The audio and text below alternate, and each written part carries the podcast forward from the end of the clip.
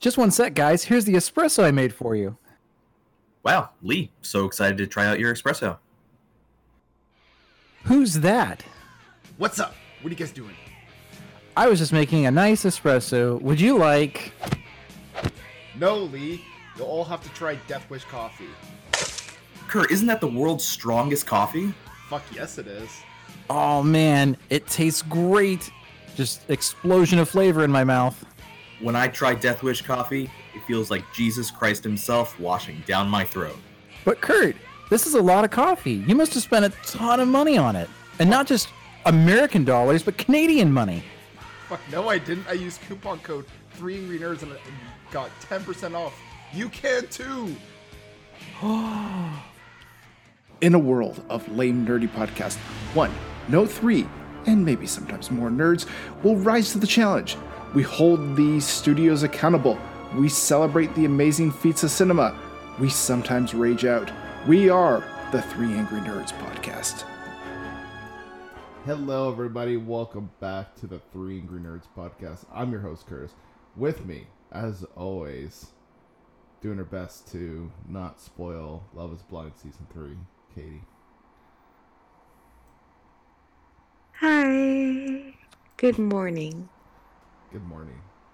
So, Katie, we're all caught up on Love is Blind, but we have to be careful because we've seen episode 11, but the world hasn't. And there's a lot of shit that goes down in episode 11 of Love is Blind. You you messaged me on Slack, you're like, "Oh my gosh, this is this is too much." But uh, Yes. we're talking about episodes 8 through 10, which still have quite a bit to go through. Um, episode 11 we'll talk about next week. And then there's a reunion too, which, oh man, the dirt on that is going to be amazing. Uh, and then making his, uh, well, at least with us, podcast debut, we've got Ryan. How's it going, Ryan? Good, Kurt. Excited to be here today. Thanks for having me. It's a little little early, but getting it off to a good start. Yeah, I always say when I'm doing the podcast, I have to like stumble to the coffee machine. I'm just like, stand in front of it while it's making coffee. I'm like, I, I, th- this is everything I need right now. Like, I just need this coffee. Um, but yeah, thanks for joining us. Uh, yeah, and we got uh, no, no, a whole bunch of news. There's some stuff going down in the movie movie world, TV world. Uh, I guess we'll just dive right in here. Uh, Diego Luna, probably best known for Star Wars Rogue One. Uh, he's currently playing in uh, Cassian Andor and Andor on Disney Plus. He's being eyed to play MCU's Mister Fantastic, which I'm sure some people will be like upset about because they saw Multiverse of Madness. They saw uh, what's his name, John Krasinski playing it, so they'll be like, "What? Why isn't it that guy?" But you know, Katie, Ryan, any of you uh, got opinions on this? I mean, it. I can only imagine it's just because I can't afford John Krasinski at this point, or, or I mean, you know, what what is the what is the uh, the back and forth between between the two? Because I mean, Krasinski's great, but you know, Luna's like a rising star, so so maybe a good choice. I I don't really know. Yeah, that's a good point. Maybe Krasinski had a little bit too much of a price tag attached. I could also just see it too that like Krasinski probably would also be like, I'm totally fine with just doing my own thing. Like he does his um, John Ryan or whatever the show is on uh, Amazon Prime. Uh, It's probably not John Ryan. I'm just butchering that, but um, Jack Ryan, yeah, Jack that's the Tom Clancy novels. Yeah, doing that. He's doing his Quiet Place movies. Like I, I get the impression he's probably just like I don't, know, I don't need to participate in any of this. So, yeah, that's uh, it's probably that, that could be it too. It could be cost too much, but yeah, Diego Luna's fine. Um, I think some other scooper hinted that like a star actor from Star Wars would be at least auditioning for it. So um, that would make sense. He's in, he's been in the Star Wars, so I'd be fine with them. I mean, he's he's a good actor, so all good for that. Uh, and then yeah, Yahya Abdul Mateen II has been cast as Wonder Man in an upcoming Disney Plus series. This guy's been just hopping around because he does uh, DC. He was in the Aquaman movies, and then uh, he was also in the Watchmen TV series as well. So he's uh, definitely no stranger to comic movies, but uh, yeah, making his debut in Marvel. Um, yeah, well, I think it's good casting. Um, it's just funny though because anytime I've ever watched him in anything, he always seems to be playing like a previous character, uh, or you know, like a very well-known character. So, like Wonder Man's kind of a character that's not really overly well known to most audiences. So I'm like, hmm. that'll be interesting. Katie, do you are you excited for this Wonder Man Disney Plus series? I didn't even know what was happening. I'm sorry. That's okay. Well, now you know. Now you can put it on your to watch list. Now I'll add it to my watch list. Yeah. Uh, all right. We got uh, Joe Locke cast in Agatha Coven of Chaos. Uh, this is going to be kind of like a sequel series to WandaVision. Uh, most likely playing one of the boys that uh, Scarlet Witch had, uh, Wiccan. So the show's coming along. I thought it was just going to be about Agatha Harkness, but I guess not. Apparently, it's about more than that. But Ryan, did you watch uh, WandaVision at all? I did actually. Yeah, I uh, I'm a I'm a big fan of uh, Paul Bettany, Elizabeth Olsen, and uh, who played Agatha. Um, Oh, what's her name? she's like a really good comedic actress too. I forget Yeah. name, but she also played Doc Ock in the Spider Verse movie. Right. Yeah. Um. Anyways, I liked all the actors, so actually that was. I don't watch a whole lot of the Marvel shows, but that was one that I watched and enjoyed pretty well. So Hmm. I'll be excited to see how this one turns out. I know they've got like a pretty like stacked cast for it. Um.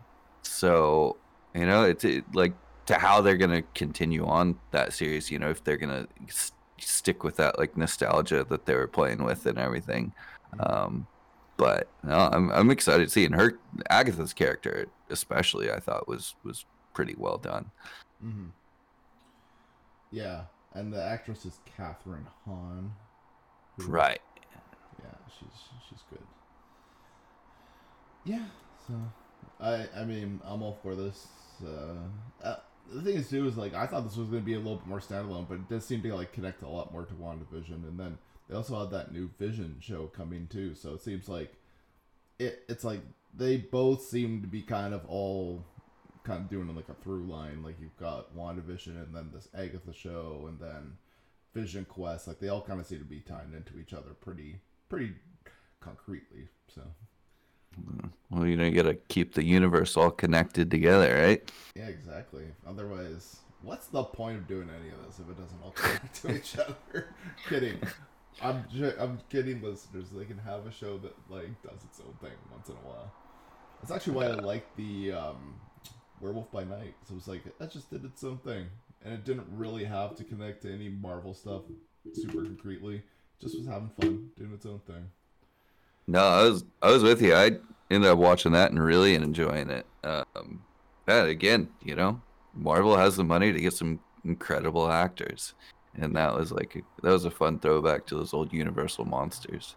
That uh, it was refreshing to see Mhm. with the Marvel logo on front yeah. and everything too.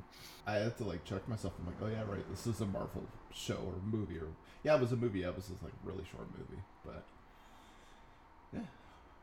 cool.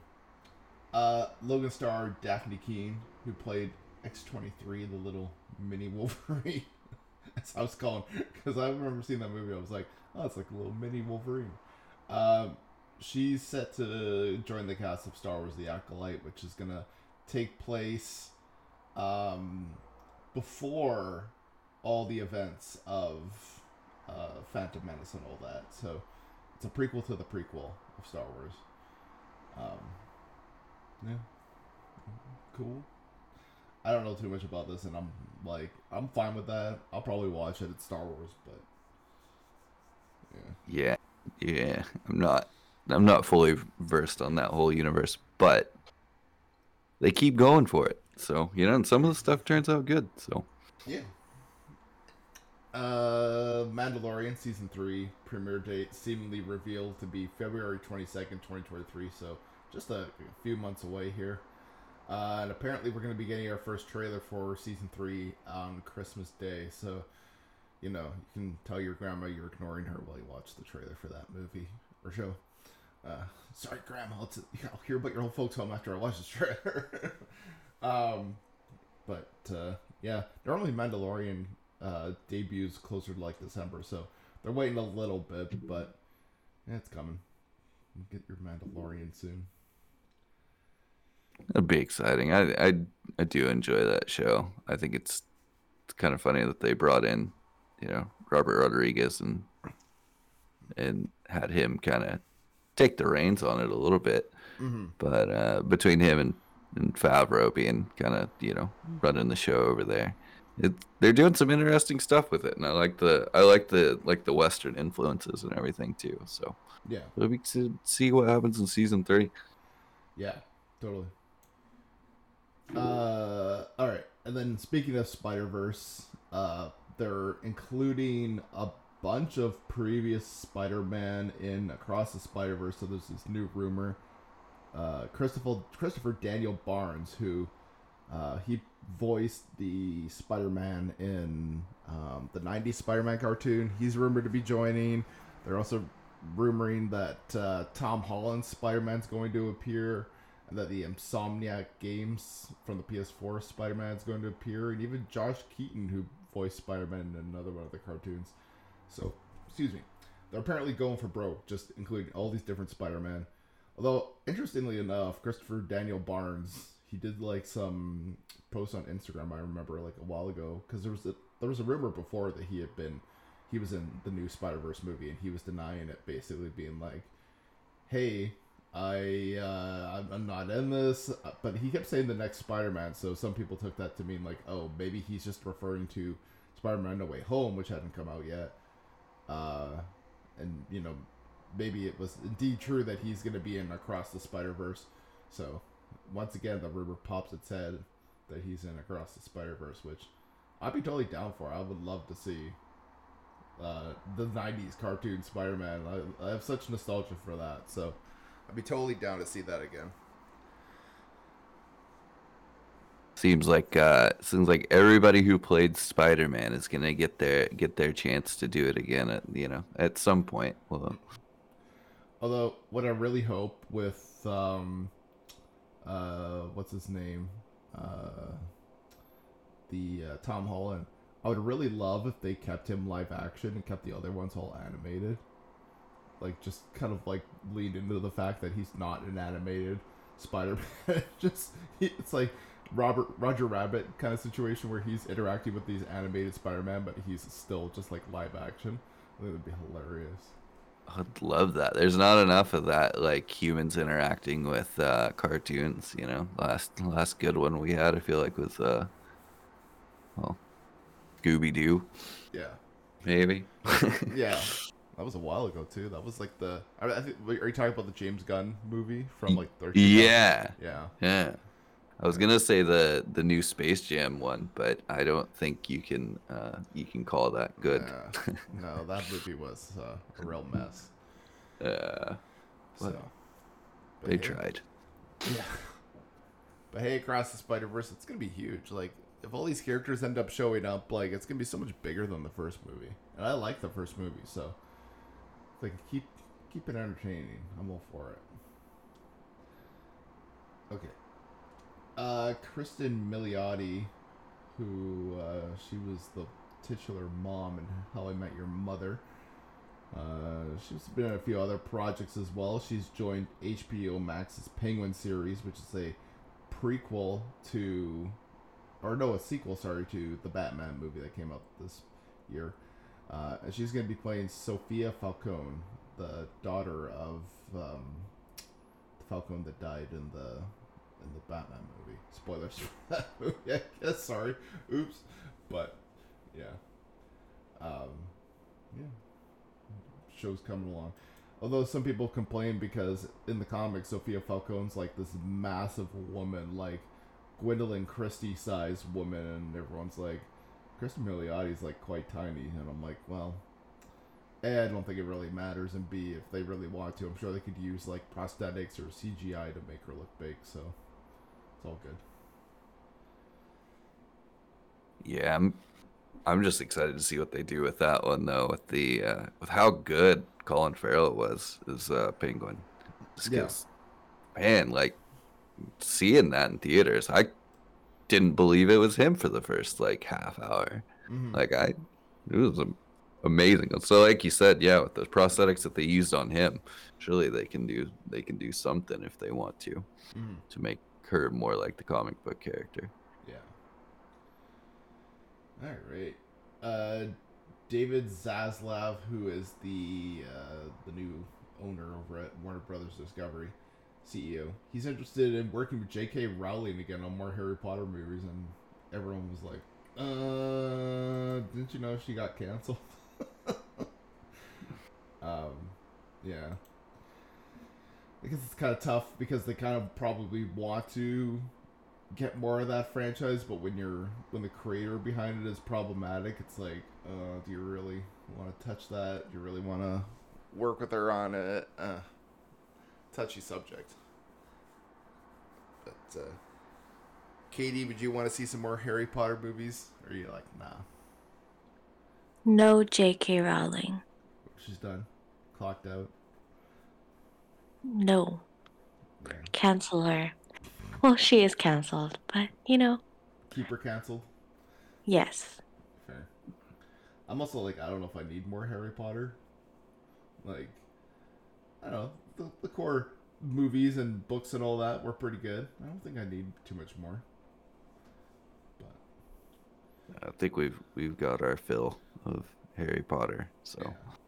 They tried to do those Fantastic Beasts and like those didn't quite perform that well because I think it's just like.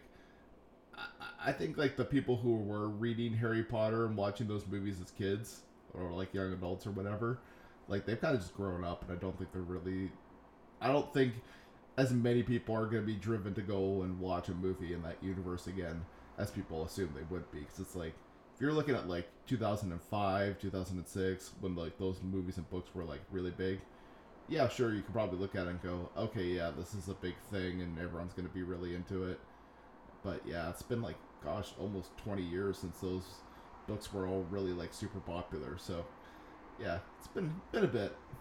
I think uh you know people are into different stuff now and i think that's just goes with how these things kind of tend to go you know. Some stuff like star wars and other stuff people will still kind of keep keep attached to but i just think for some reason harry potter just never is quite like that no, it's hard to keep hard to keep a property like that alive for so long, and then whenever you throw in, you know, all the all the stuff, all the other stuff that's happened in the, you know, the controversies and everything, like you can, yeah, that that will really tank it tank it all. I feel like. Mm-hmm. And then uh, my favorite news of the week: A24 and Bryan Fuller are developing a Friday the Thirteenth prequel series. Sorry, uh, called Crystal Lake for Peacock. Uh, about damn time. More Friday the Thirteenth. It's been like, God, when did the reboot come out? I want to say like 2008 or something like that. Um, it's been a long time since we've had anything to do with Friday the Thirteenth. And not only are they bringing it back, but they're bringing it back with Bryan Fuller, who most people know for Hannibal. That show was fantastic. So, I mean, I, I don't know. There's I maybe there's room for this to be terrible, but I I'm I'm so into these movies that I, I'm gonna love it regardless. And uh, the reboot came out 2009, so it's been like yeah over a decade since the the last movie in this franchise. It's crazy. Yeah, I know you're the you're the the expert on Friday the Thirteenth, from what I hear. Um, but yeah, I was kind of excited to to to hear what you said about this because, like, yeah, their whole thing's been tied up in legal battles for year years, and I I thought whenever I read that that like the legal battles were done, but I guess that's not necessarily the case. because Yeah. from what I was reading, like yeah, they're they're saying that they were able, like A twenty four was be able to get the rights for a TV show, but the movie stuff is still tied up. But man, Bryan Fuller's Hannibal was was like I think that was like responsible for me getting into horror again. Like I, I caught it on TV and and just absolutely loved it and it made me like fall in love with the genre all over again. Yeah. And yeah, like from what I've heard, basically the issue is is that like two parties kind of own different sets of rights for the Friday the Thirteenth movies. Um, one can uh, distribute the movies like domestically within like U.S. and Canada, and then the other can distribute it only internationally. And for them to like work together, they'd have to work together creatively and financially, and it's like they're both just like old dudes and to be too mean but it's like i think they might just be a little too tough to work with each other now uh and yeah so yeah by doing the show they kind of bypass all that and uh, from what i've heard like they have full rights to use anything within the friday the 13th mythos so so there was a rumor that when this first got announced they were like oh they can't use the mask they can't use like jason proper like most people know him and bryan fuller was like no we can. It's just you know because it's not a movie we can do pretty much anything we want. So uh, i'm sure the show will build up to us having him in a mask at a certain point but i also think too like there was a comic that came out a while back uh, and it kind of was like a prequel story to friday the 13th and kind of covered a bit of uh, jason's mom pamela his dad and like kind of what led to him becoming Jason.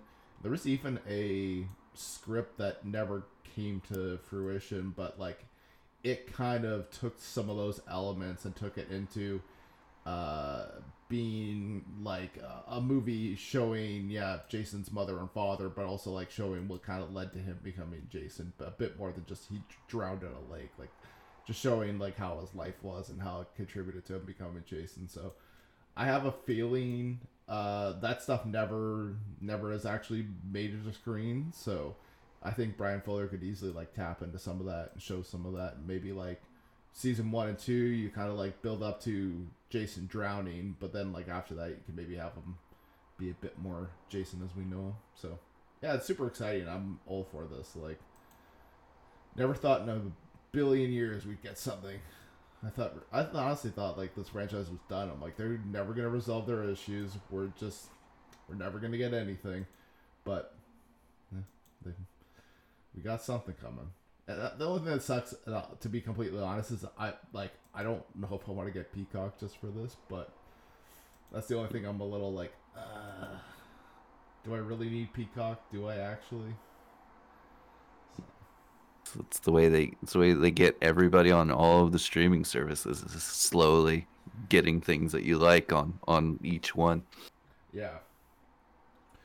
And the sad thing is, I was like, ah, maybe like we don't have Peacock up here. Maybe it's just U.S. only, and we can like get it on Netflix instead. No, there's Peacock in Canada, so I'm like, of course. gonna have to deal. Really. I don't I don't think I've heard of anything on Peacock Canada. That's kind of funny. Yeah, I don't think it's got a huge selection, unfortunately, but yeah. So that's that's coming eventually, and uh, yeah, I'll, I'm excited to see what they announce for it. But uh, yeah, for now, cool. Uh, DC Stargirl canceled at the CW after three seasons. Uh, this is not too surprising. Uh, CW's been slowly canceling its shows post merger.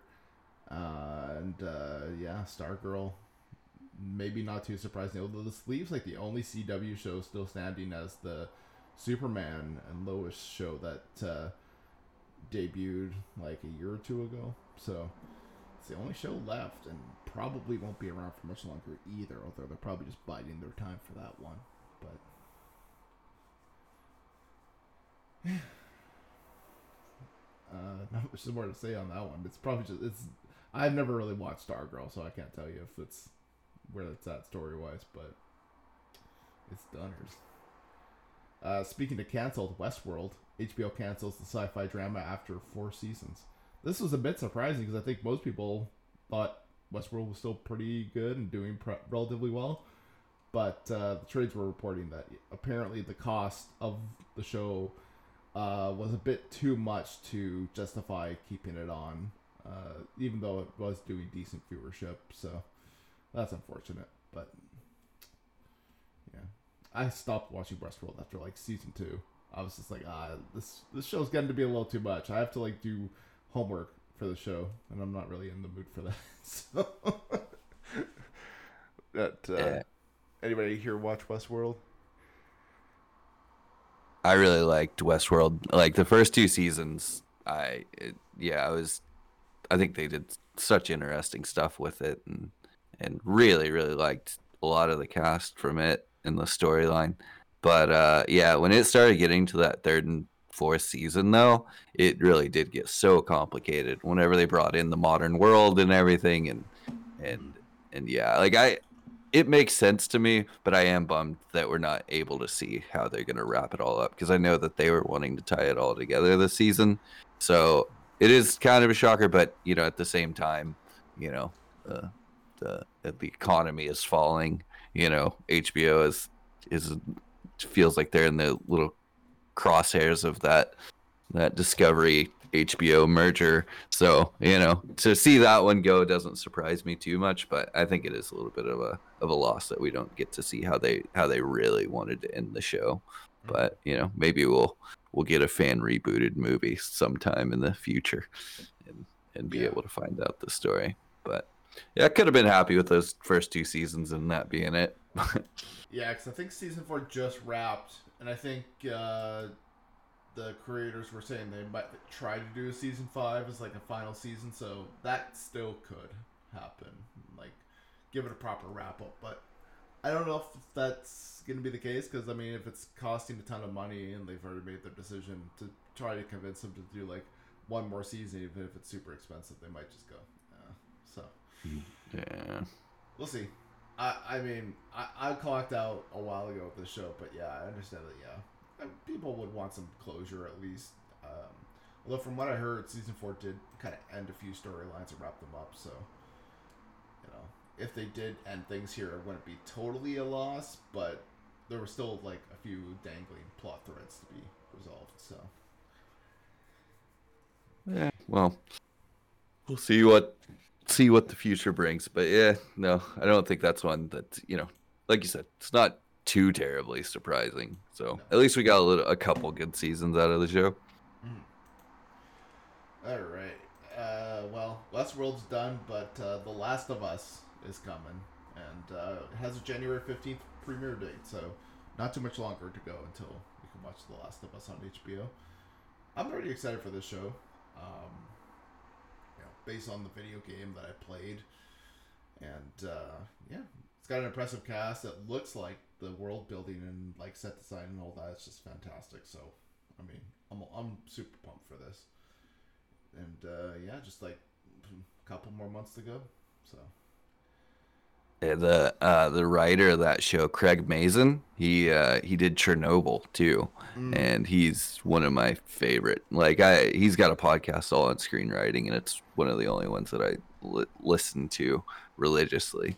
Um, but yeah, he's a he's an incredibly smart writer. So I'm really really excited to see what how that show comes out because because he's been talking about it quite a bit and and seems very very excited about it so they seems like they assembled the right crew and and the trailer just looks amazing so yeah, and I think too, like I'm just curious, like what that uh, what deviations they might take from the video game plot. Because I mean, if they were just to do one to one, it wouldn't be that exciting. Because you've already played the game, you probably know what to expect.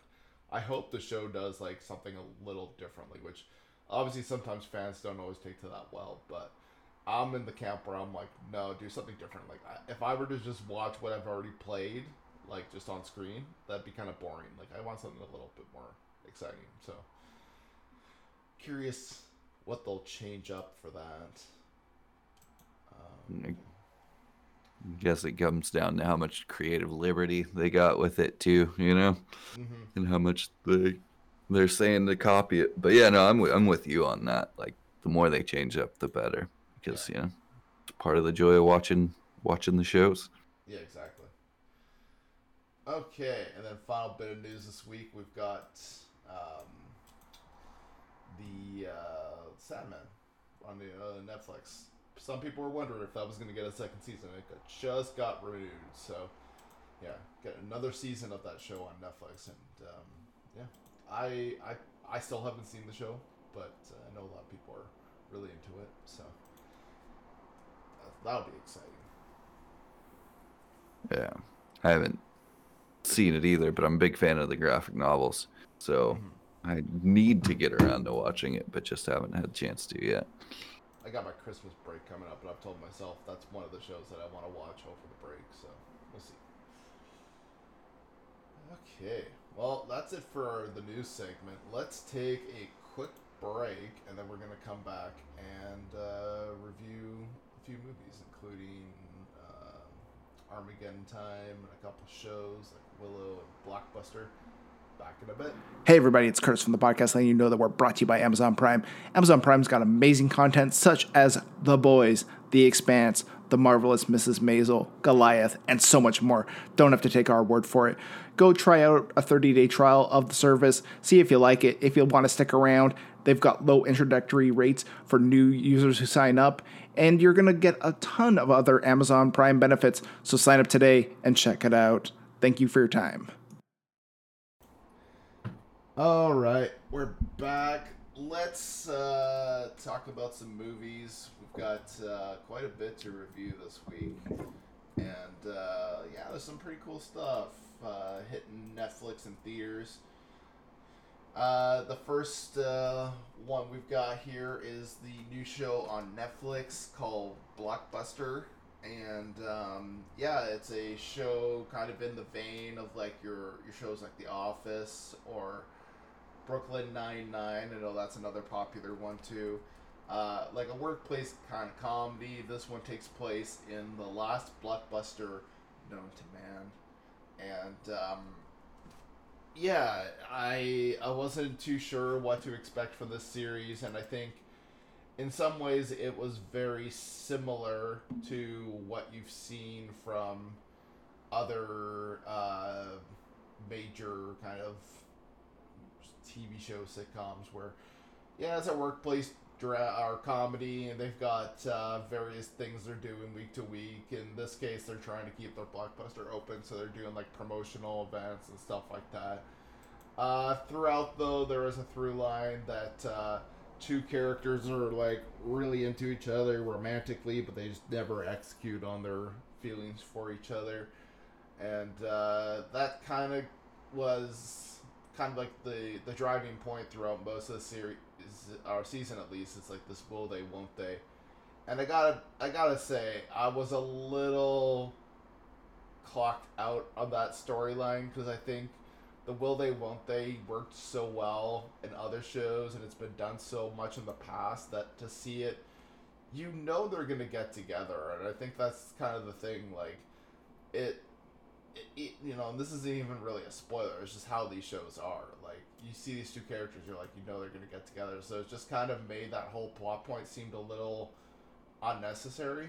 Uh, and I thought it would have been better if they actually had focused more on like some of the side characters and gave them a bit more. Like some of them had like a few B and C plots, like just kind of going on throughout the episode, but nothing major. And I thought, actually, considering how good the cast was, I was surprised they didn't lean into telling more of their stories. Instead, they were telling this like romance plot that like I I honestly could have just done without. Um, so yeah, I was a little surprised, and yeah, there were a few episodes where they kind of did a few storylines with these side characters, and actually that was some of the strongest stuff in the series was stuff with these characters that you know they've got motivations, they've got uh, their little quirks and whatnot. It all kind of worked relatively well, but then yeah, they also just it would go back to that romance subplot, and I just kind of clocked out whenever they would. So, uh, yeah, I think hopefully in a season two they kind of lean into that side cast a little bit more of the you know the different actors they got on. Um, because yeah, the show is funny. It's just yeah, it, it needs to kind of get away from that romance subplot. I think a little bit, and I think it's fine if you did it every so often, but I think they have to kind of figure out what to do with some of these other characters because they're they're great. They should have had more time to shine. So yeah, I'll give Blockbuster a seven out of ten.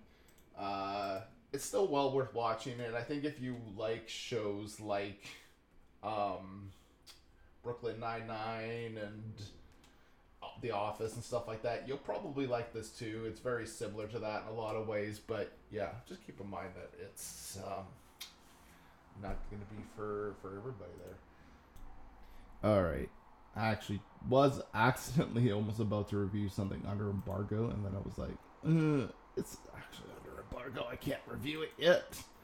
But uh, we'll talk about uh, Weird, the Al Yankovic, Yankovic story. This is the Weird Al Yankovic biopic in quote marks, uh, because not quite what you would expect from a um, uh, a certain kind of, I guess, show, or you know, whatnot, because it really did kind of feel as if uh, they were kind of just leaning into the absurdity of Weird Al, and they kind of take the music biopic documentary just subgenre and they kind of flip it on its head where it's almost like a parody, sort of like akin to like there was that Dewey Cox movie that came out in the early 2000s, and that was very similar to this. I felt like just in terms of like being very uh, jokey and very fun, but also like yeah, taking some pot shots at like the uh, sort of the different I guess, tropes of those different movies and whatnot. So, uh, but this one leans into it in a way that was like a little too crazy at times. There was a few times I was like, oh my gosh, you guys, like, this just feels a little too much in spots. Um, I guess not like overly so, but just enough so that I was just like, oh, that felt a little weird. So I don't know. Yeah, uh, I'd give it. Uh, I want to say an eight out of ten because it just I don't know, it just felt a little lacking in some regards. Um yeah. Definitely though, uh you can check it out. We have a we have a minute. If you're into Weird Al and you're into that kind of stuff, yeah, sure. It's it's probably worth it. Um Okay. And then uh, next up we'll review Terrifier 2. Uh, Terrifier 2 is the sequel to Terrifier. And uh, hitting Canada here a little late in the game, but it's here nonetheless. And um, yeah, Terrifier 2 features Art the Clown in a nearly two and a half hour long slasher movie, which I think most people would not expect out of a movie like this, but nonetheless, there we are. Um, yeah, this movie was a whole lot of movie. uh, there was times where I was like, I can't believe they're going for the stuff they were going for. Um, it did kind of feel like at times they were, I don't know, I want to say like just going crazy with it in a not always great way. Uh, there were some kills and gore in this that like even for me, I have like what I consider to be like a relatively high tolerance for these things, and even I was like, no, this is a little too much, guys. Um, is it a good movie? Yeah.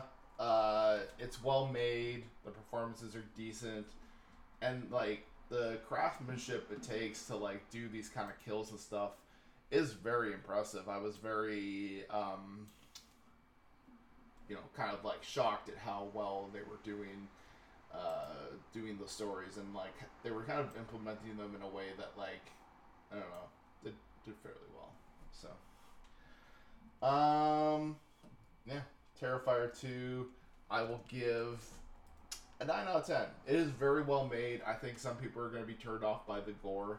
I know even for my taste, I was a little, ooh, this is a little bit much, but um, yeah definitely would recommend that uh, if you're into these kind of movies and like you look, you're you're a gore hound, as they say. Um, yeah, you're gonna find a lot to like with this movie. Uh, but if you're not, then yeah, you might have a tough time with this because it's not gonna be for everybody. Okay, we got a couple Blu-rays to talk about this week as well. Uh, we've got the Top Gun Maverick Blu-ray, which is uh, hitting um, store shelves, and uh, yeah, it's great. It's uh, lacking the commentary, which I guess I would have liked to see a commentary on this movie, especially with all the craftsmanship that goes into making uh, any Tom Cruise movie, let alone Top Gun Maverick. Uh, the special features that were there were pretty good. They kind of tackle a lot of the different stuff, including like, uh, you know, what it takes to like film the, the sequences where they're in the, the planes and stuff like that. Just it gives you a level of respect for this movie that I think a lot of people would not have. Um, yeah. I, I would give this Blu-ray probably like a nine out of ten. Uh, I did really like it. My only real thing that was a disappointment again was the lack of a commentary. I really did want one. I understand they got the special features and that was great, but I definitely wanted a bit more out of it uh, than than they had there. So yeah, if you're a fan of Top Gun Maverick, definitely pick up the Blu-ray. And uh, yeah, next up is Saturday Night Fever, which is great, real classic of a movie. And uh, yeah, great uh, Blu-ray for this one as well. Also, just features a great soundtrack and special features, which they really leaned into heavily with the the special features on it. So uh, definitely was uh, you know a movie I haven't watched too much of, but now that I own the Blu-ray of it, I was able to. And uh, yeah, it was just good times. Uh, I would give this probably like an eight out of ten. I think, you know, your your mileage will vary a little bit based on how much you you like these mo- uh, like the movie, but uh, you know, if you're a fan of this movie, then yeah, it's uh, definitely well worth uh, picking up. Okay, I think we're ready for Armageddon time, but I don't know if you all are ready. So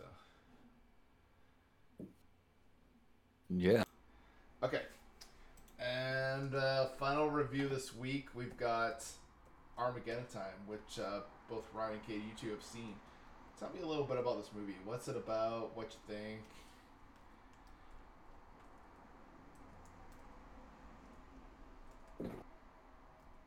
I uh so yeah, I went and saw this was my first review, but I got to go and see Armageddon time. I'm a big fan of James Gray. He's kind of been one of the only directors kind of championing the old uh like kind of big Hollywood uh studio movies, like artsy studio movies. But this was uh this was apparently like an autobiography autobiographical um retelling of his childhood in like the 80s in, in New York City, uh, told through a cinematic lens, kind of like his 400 blows. But I thought it was a really good movie. Like the the cinematography was incredible. Like you had Anne Hathaway, Jeremy Strong, and Anthony Hopkins, all just really really great performances. Anne Hathaway felt like she lived in that time. Uh, Anthony Hopkins, though, is you know with the really talented cast that he was with, I think he kind of shone brighter than everyone. But it was uh, the story itself is a, is a pretty a pretty intense story.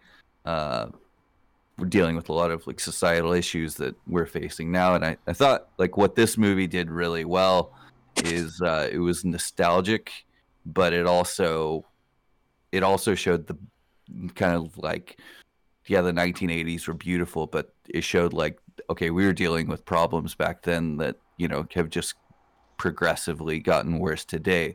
But these problems will, were still here then. Because I think in today's entertainment, you see it a lot of just like nostalgia, like, oh, wasn't this time great? But what it did a really good job of was, was showing kind of like, hey, yeah, this time was great, but also there were some really, really awful things going on at the same time. and uh, had a few kind of surprise characters pop up that uh, that showed you that you know the people that were in power back then, you know, influenced the people who were in power now, and uh, had a lot to do to do with American politics. It was all set during the rise of uh, the election of Reagan, and then uh, surprisingly enough, James Gray character, like the head of the school, is actually Donald Trump's father, and so that was kind of an, an interesting critique to make. But uh, I thought it was a really well made movie. Uh, James Gray is, is just has such an eye for performance. Uh, the the only thing that kind of I didn't particularly enjoy about the movie was that like because James Gray's really really well really really good about being subtle and I think there were a lot of subtle things to it but there were a couple moments in the movie that were kind of double explained and it just kind of felt like one of those things where mate because James Gray's typically been able to just kind of create his own movies and with no studio feedback but I know after Ad Astra wasn't the biggest hit I've heard that you know the studio's kind of clamping down and and you could kind of see a little bit of those you know a little bit of the studio notes probably making their way into the film but but overall it's a, it's a beautiful movie. I think it handles like a tough subject like a very tough subject with a very soft and and empathetic hand and uh, i enjoyed it yeah i'd give it like 7 out of 10 Nice. What about you, Katie? What'd you think of the movie? I I I think it left a good impression on me. I left wanting to know more about what Paul then did in his life afterwards. Like he seemed very determined to make a change or something when afterwards. Um so it did make me want to know more uh, I was engaged in the story, and I'm always down for Anne Hathaway. I love her so much. Incredible performer. Um, and Anthony Hopkins was really good in this. Um, yeah, I it's it's not a genre I would usually just watch because it is quite heavy. Um, but I think it did well showing the struggles. Um, and yeah, I enjoyed it. I'll give it a seven as well. Nice. Okay. Well, let's uh, take uh, one last quick break, and then we're going to come back and uh, recap uh, Love is Blind Season 3, Episodes 8 through 10. And then we're also going to talk our movie club, which is No Country for Old Men. All right, back in a bit.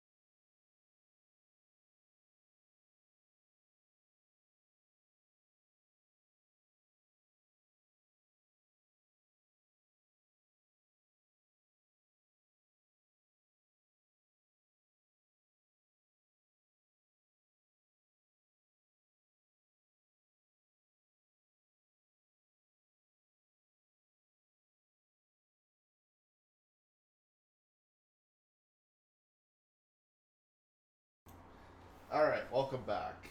And uh, we're here going to talk about uh, Love is Blind, episodes 8 through 10. It's going to be really tough because episode 10 ends on such a cliffhanger, Katie. I don't know. I, I have to really bite my tongue off because I've seen the resolution for how it all resolves, and I'm like, don't say anything. It's so hard.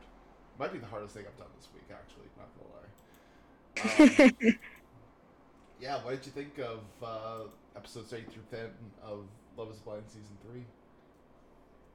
It's it's so difficult to say anything about any of the couples now knowing what happens to them. Yes. Um Basically, we're saying sympathize with us because we've got a tough life. We've seen all the episodes. it I think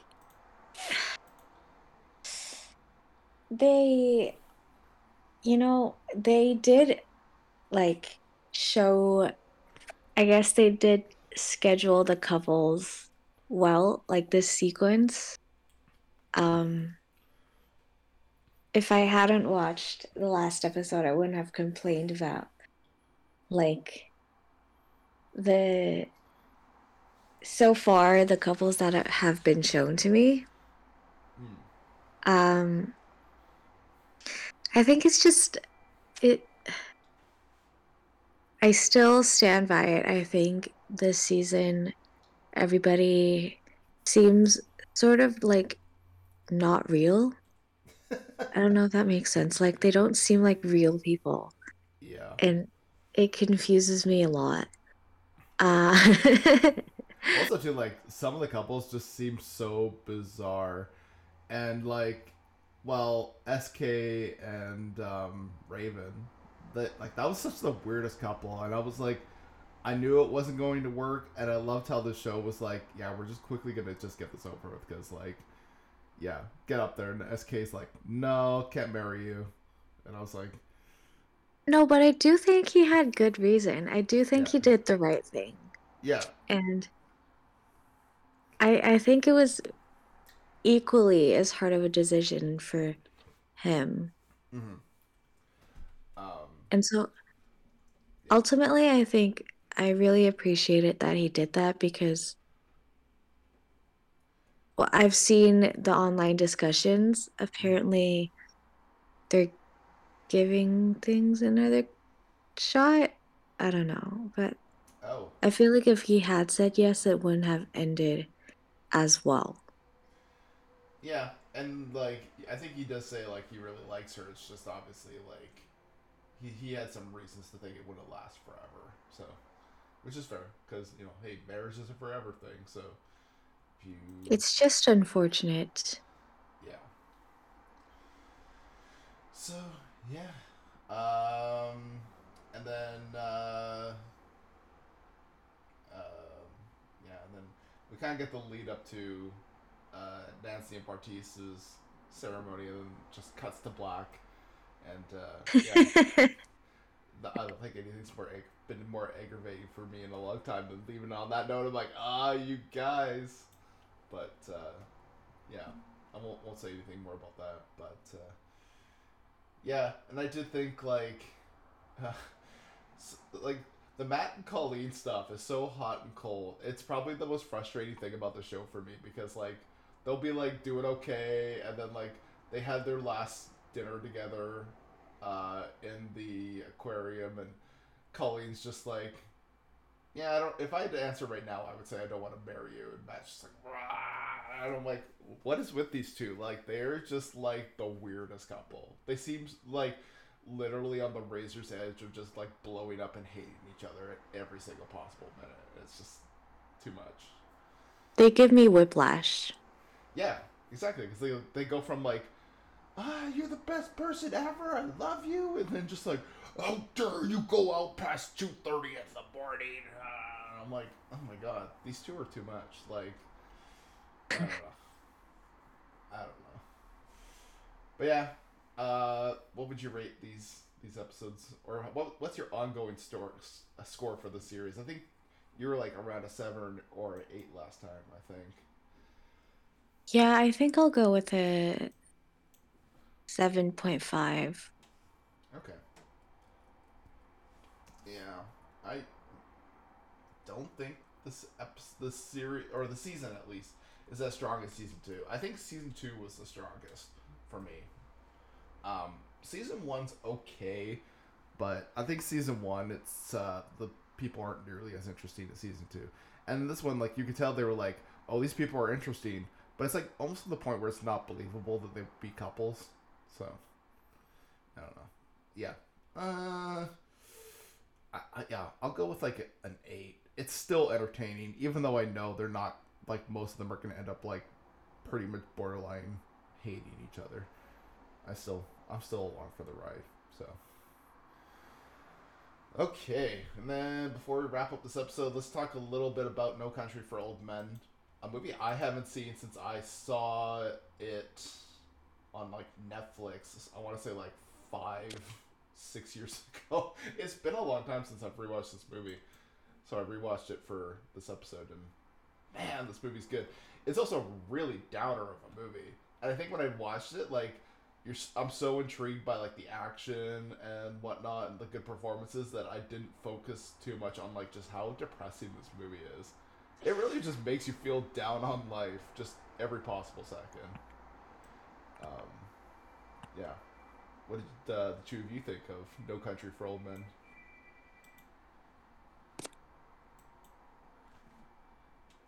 Oh man, I love think- this movie. Oh. Oh, You go first. Okay. No Country for Old Men is one of my like favorites. I love the Coen brothers, and you know, one of the like scariest villains in a movie to ever exist. And like, yeah, it's it's to me, it's just like basically like a poem of a movie. Movie, you know, especially with like no score in that movie. It's all just you know you're just sitting with your thoughts after watching all of this stuff happen. But you know, growing up around that area because it was all filmed around a little town in Texas. But growing up around that area and kind of seeing you know real landscapes and then seeing like these these scary things happen and watching you know these characters deal with that is is a uh, is I mean to me it's it's like one of my favorite movies. But uh, Tommy Lee Jones' little speech at the end always gets me every time. It's uh it's always good to to rewatch that and and uh, see you know how that hits you. You know, especially as I get older too. I feel like the the speech kind of you know hits me a little bit a little bit harder every time I see it. But yeah, no, totally. It's just like I don't know. It kind of plays into like just how just down life is. You know, just sometimes I don't know. It's also probably not the greatest movie to watch during fall. when Things are like bleak, just kind of wet and gross outside. Uh, it's great. Um, yeah. what about you, Katie? What did you think of this movie? I really liked it. I, I think it's a really well made movie. Um, I was at the edge of my seat the whole time. I was like, oh my God, this man is after this other man. Like it's it's there's a lot of it's it there's too many men on the screen, but also it was nice. I really enjoyed the chase. I enjoyed the the haircut that he had. Incredible. Um and yeah, I have nothing else to say. It's a great movie. If you haven't seen it, I don't know why. Um yeah. Nice. Yeah, I mean, uh, I I love too about this movie that like there's just seems to be this constant sense of like dread just kind of like creeping up throughout the movie, and you think it just gets so dangerously close for so many characters so many times, and uh, yeah, like when the one guy comes up to the bus stop and helps the old woman with the thing, I'm like, oh no, not her! Like, oh gosh, this is scary. Um, yeah. It's it's that it's that scene where he, he does the coin flip, you know? Yeah. In Oh the my uh, god, that scene was insane. I, I I love it so much, but like the re- the the reason that m- scene makes it like that character so terrifying is because you realize in that moment it's like he doesn't have any moral at all. No. Like he doesn't have a reason for anything that he's doing. It's all just chance. And like what's what's scarier than like no motive, you know, just like destroying to destroy. Yeah. So make me terrified of coin flips for the next few weeks, but Yeah. Nobody flip a coin around Ryan for like the next couple of weeks, please. We don't need this. Um, yeah, and uh, it's funny because uh, you Wellen, I think that's how you pronounce his name. Like he just kind of goes through and like, ah man, the whole time you're just like, you know that he's trying to escape fate, but it's just creeping up on him the whole time. It's it's just fantastic. Like, And he's also way out of his depth. Yes, hundred percent. Like he does not know what he's doing. He just got himself into the situation and now he can't get out. Yeah. But I I think too it's um you know there's also the one of the final scenes where uh Chigurh goes and visits his wife and like I don't know. I, I've, I've seen some people have some very optimistic takes on that scene, and I'm a little more pessimistic. Where I'm like, yeah, I don't think, I don't think she she made it out of that uh, scene alive, unfortunately. No, me neither. I think it's just in line with the movie. I think if it was like any other writer or any other movie, maybe. But this is a Cormac McCarthy novel being adapted, and it's the Coens. Like I think he cleaned something off his boot. And I always took that to be blood or something like that, or some kind of guts or something. Like Yeah, know. wasn't it red? I think it's like far enough that it was like a little hard to make out. I did try to. I was trying to see. I'm like, what is he taking off of his boot? But I couldn't quite make out what it was. But yeah, just stuff like that. Like even even when the movie leaves you with ambiguity, you still kind of just are like, it, it, like you're becoming pessimistic just because of this movie because it's like, yeah, I probably she didn't make it out of that alive. Because that's just how this movie is. Like it's just so purely pessimistic in a lot of ways that like I think no matter who you are as a person, like it just naturally brings out that pessimism where you're like, oh yeah, of course she didn't make it out alive. So yeah, yeah, but you know, Cor- Cormac McCarthy really doesn't give us any endings, so no, it's kind of like a choose your own adventure for adults, huh? yeah, yeah, exactly. I think that's kind of what's great with him as a writer. It's like I think he gives you the tools to kind of make a conclusion, but he ultimately leaves you to kind of make that conclusion. Not he's not going to do that for you. So because yeah, I definitely think she doesn't make it out alive, and I think like the movie ends poorly for a lot of people, but I think that's also just how things go sometimes, unfortunately. So Yeah. cool. It's always funny to me to see who loves and who doesn't, li- like really just despises that ending. Mhm. Because like yeah i mean that the the speech is kind of the is the key to it you know he's like i keep on you know chasing this this fire that you know like you know keep on finding these fires and keep on chasing it and he was like it never never ends and like yeah like Yeah. basically basically just tells you right there like yeah this that's the point of this is that it you know it's cyclical it never ends you know Yeah. um, but, but, yeah. I guess to each their own. True. So what's everyone thinking uh, score wise for this movie? 8.5. Okay. What about you, Ryan? Yeah, I give it a nine out of ten. It's you know, it's it's about as good as they get, but yeah. Nice. Um. Okay. Next week is Sparks' pick, and I don't know if he's gonna be on next week. So you know what? Executive decision. We're gonna. I'll I'll take over next week, and then he can do the week after. We'll we'll, we'll figure out what his is. Next week we'll do The Departed, the Martin Scorsese classic, Leo, and uh, Matt Damon. I think it's on Netflix. I'm pretty sure. But uh, yeah, we'll watch that for next week. All right. Until next time, everybody. Bye for now.